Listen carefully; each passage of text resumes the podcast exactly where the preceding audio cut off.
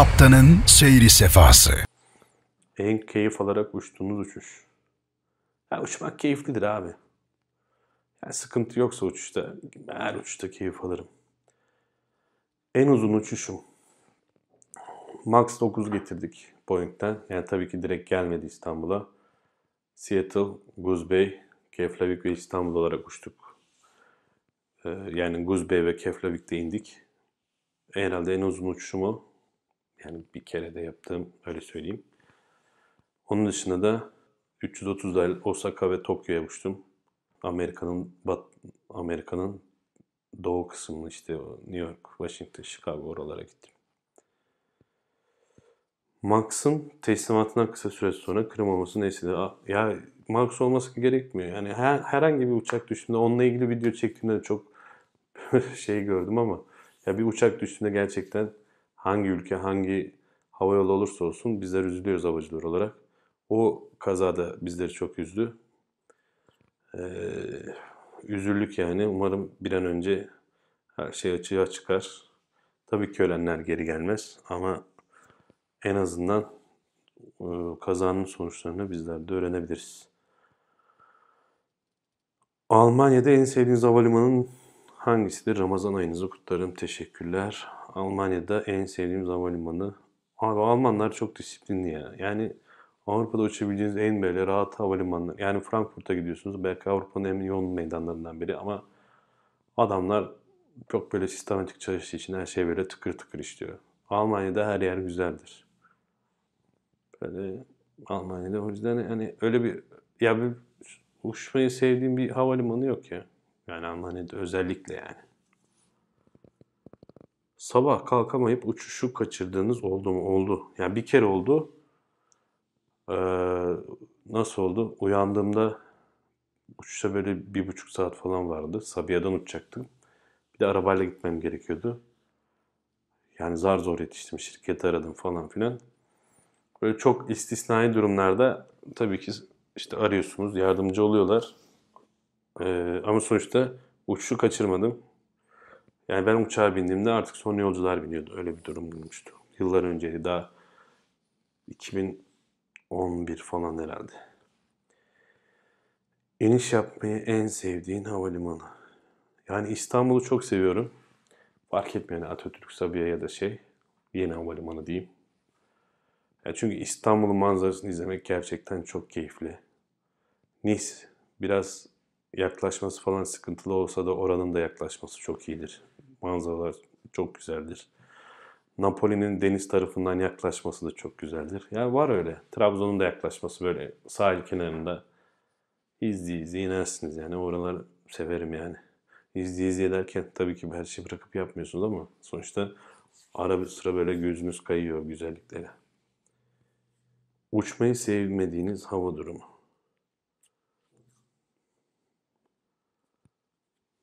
Ya türbülansı sevmiyorum yani.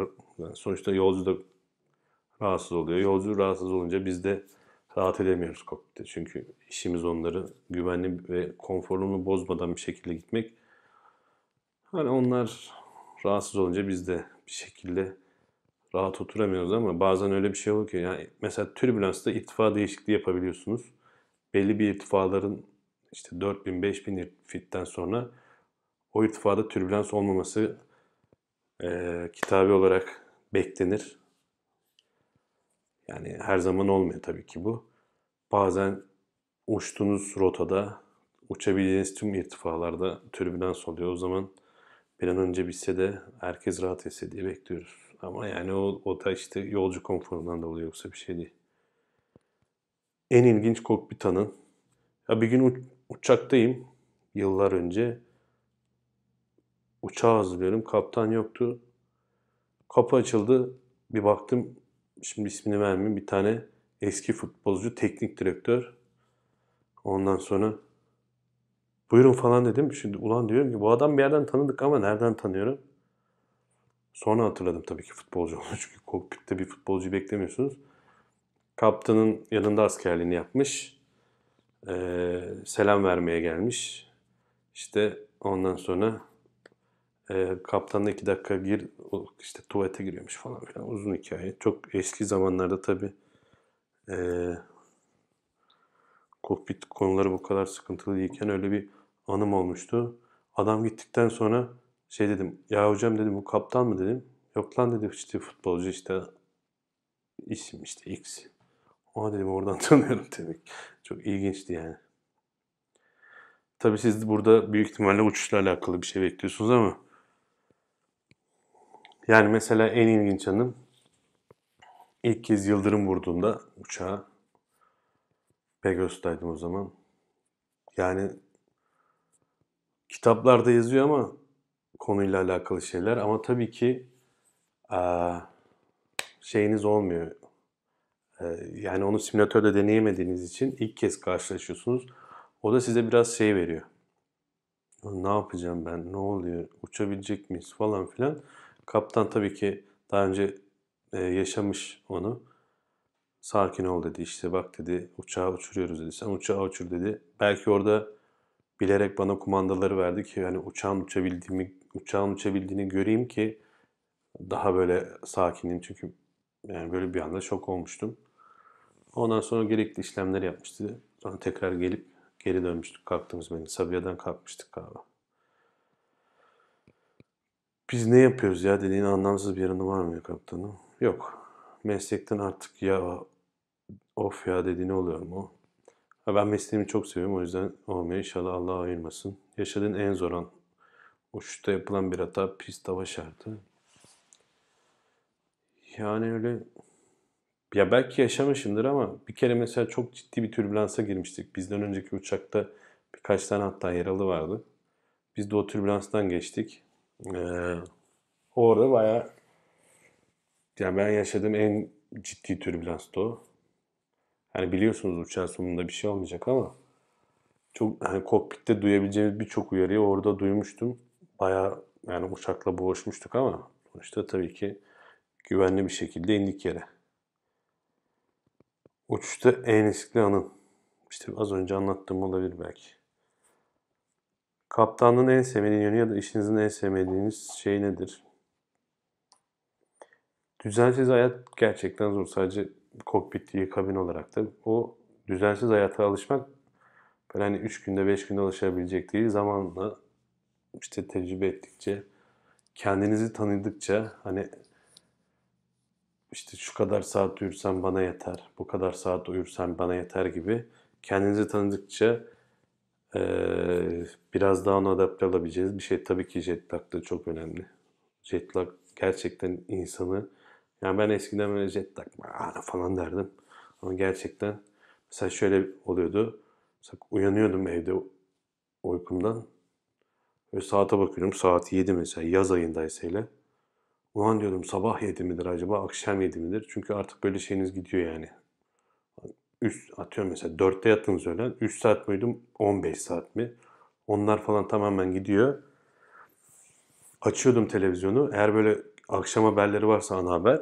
Okey akşam.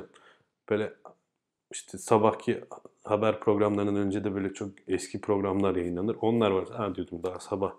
İyi diyordum günü kaçırmadık.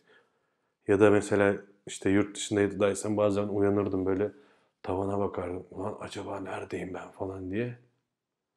Sonra bir 3-5 saniyede hatırlayamazsam yatağın yanında işte telefon falan olur genelde. İşte standart otel şeyi. Onun yanında otelin ismi yazar, altına adresi falan yazar genelde. Oradan mesela adresini falan ha Çin'deyim falan derdim böyle. Yani o gerçekten kötü bir durum. Ve ona alışma şansınız da gerçekten yok. Nasıl kendinizi biraz daha adapte edebiliyorsunuz? Spor yapıyorsunuz. Bende yok. Su içmek ve biraz da tabii çok iyi dinlenmeniz gerekiyor. Bu şekilde biraz daha az hasarla atlatabiliyorsunuz. Boeing Airbus mu? 3-4 tane gelmiş. Yani şöyle bir durum var. Airbus kokpitti. Tabii ki çok rahat, çok daha geniş Boeing'e göre. Ama işte kaptan olduğunuzda yanınızdaki bir hata yaptığında falan önünüzde bir kumanda var ve o kumandanın hareketlerini izleyebiliyorsunuz. Doğru kumanda veriyor mu vesaire. Bunları takip açısından bence Boeing çok daha en azından benim için güvenilir.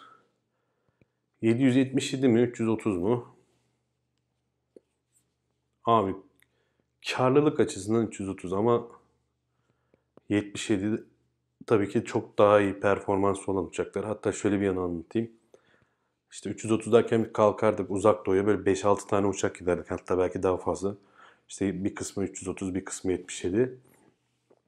Airbus'lar daha yükseğe çıkardı. Atıyorum 33-35'lere falan çıkardı. 77'ler 31-29 bin fitlerden falan giderdi. Ama onlar aşağıdan gitmesine rağmen 330'ları geçerdi. Onların performansı uçtuğu e, cruise speed yani düz uçuş süratleri 330'lara göre biraz daha yüksek. E, o yüzden de biraz daha e, performans olarak şey tabi performans karşılığında yakıt. O yüzden de biraz fazla yakıyor. Havacılıkta pilotluk dışında en beğendiğiniz bir meslek var mı? Yani en beğendiğim meslek olarak ya aslında ya bir sürü meslek var. Ya hepsi ya ne beklediğinize bağlı işte. Mesela belki takip edenler biliyordur. Hava trafik kontrolörü var arkadaşım, yakın arkadaşım. Hava trafik kontrolünün hem mesai durumları, mesai saatleri vesaire eee, çalışma ortamları falan çok bence keyifli. İnşallah çok daha iyi durumlara gelecekler tabii. Onların da sıkıntıları var ama şu andaki şartlar bence yani Türkiye'de e, yani keyifle yapabileceğiniz bir meslek. Anadolu kız YouTube'da onunla ilgili bir video çekmişti. Biraz eski bir video. Kendisi artık YouTube videosu çekmediği için eskilerde aramanız lazım. Anadolu, Anadolu sahibi, arabası Anadolu. O yüzden Anadolu kız. Genelde Anadolulu kız diye arıyorlar. Öyle değil Anadolu kız. Öyle ararsanız bulu- bulursunuz.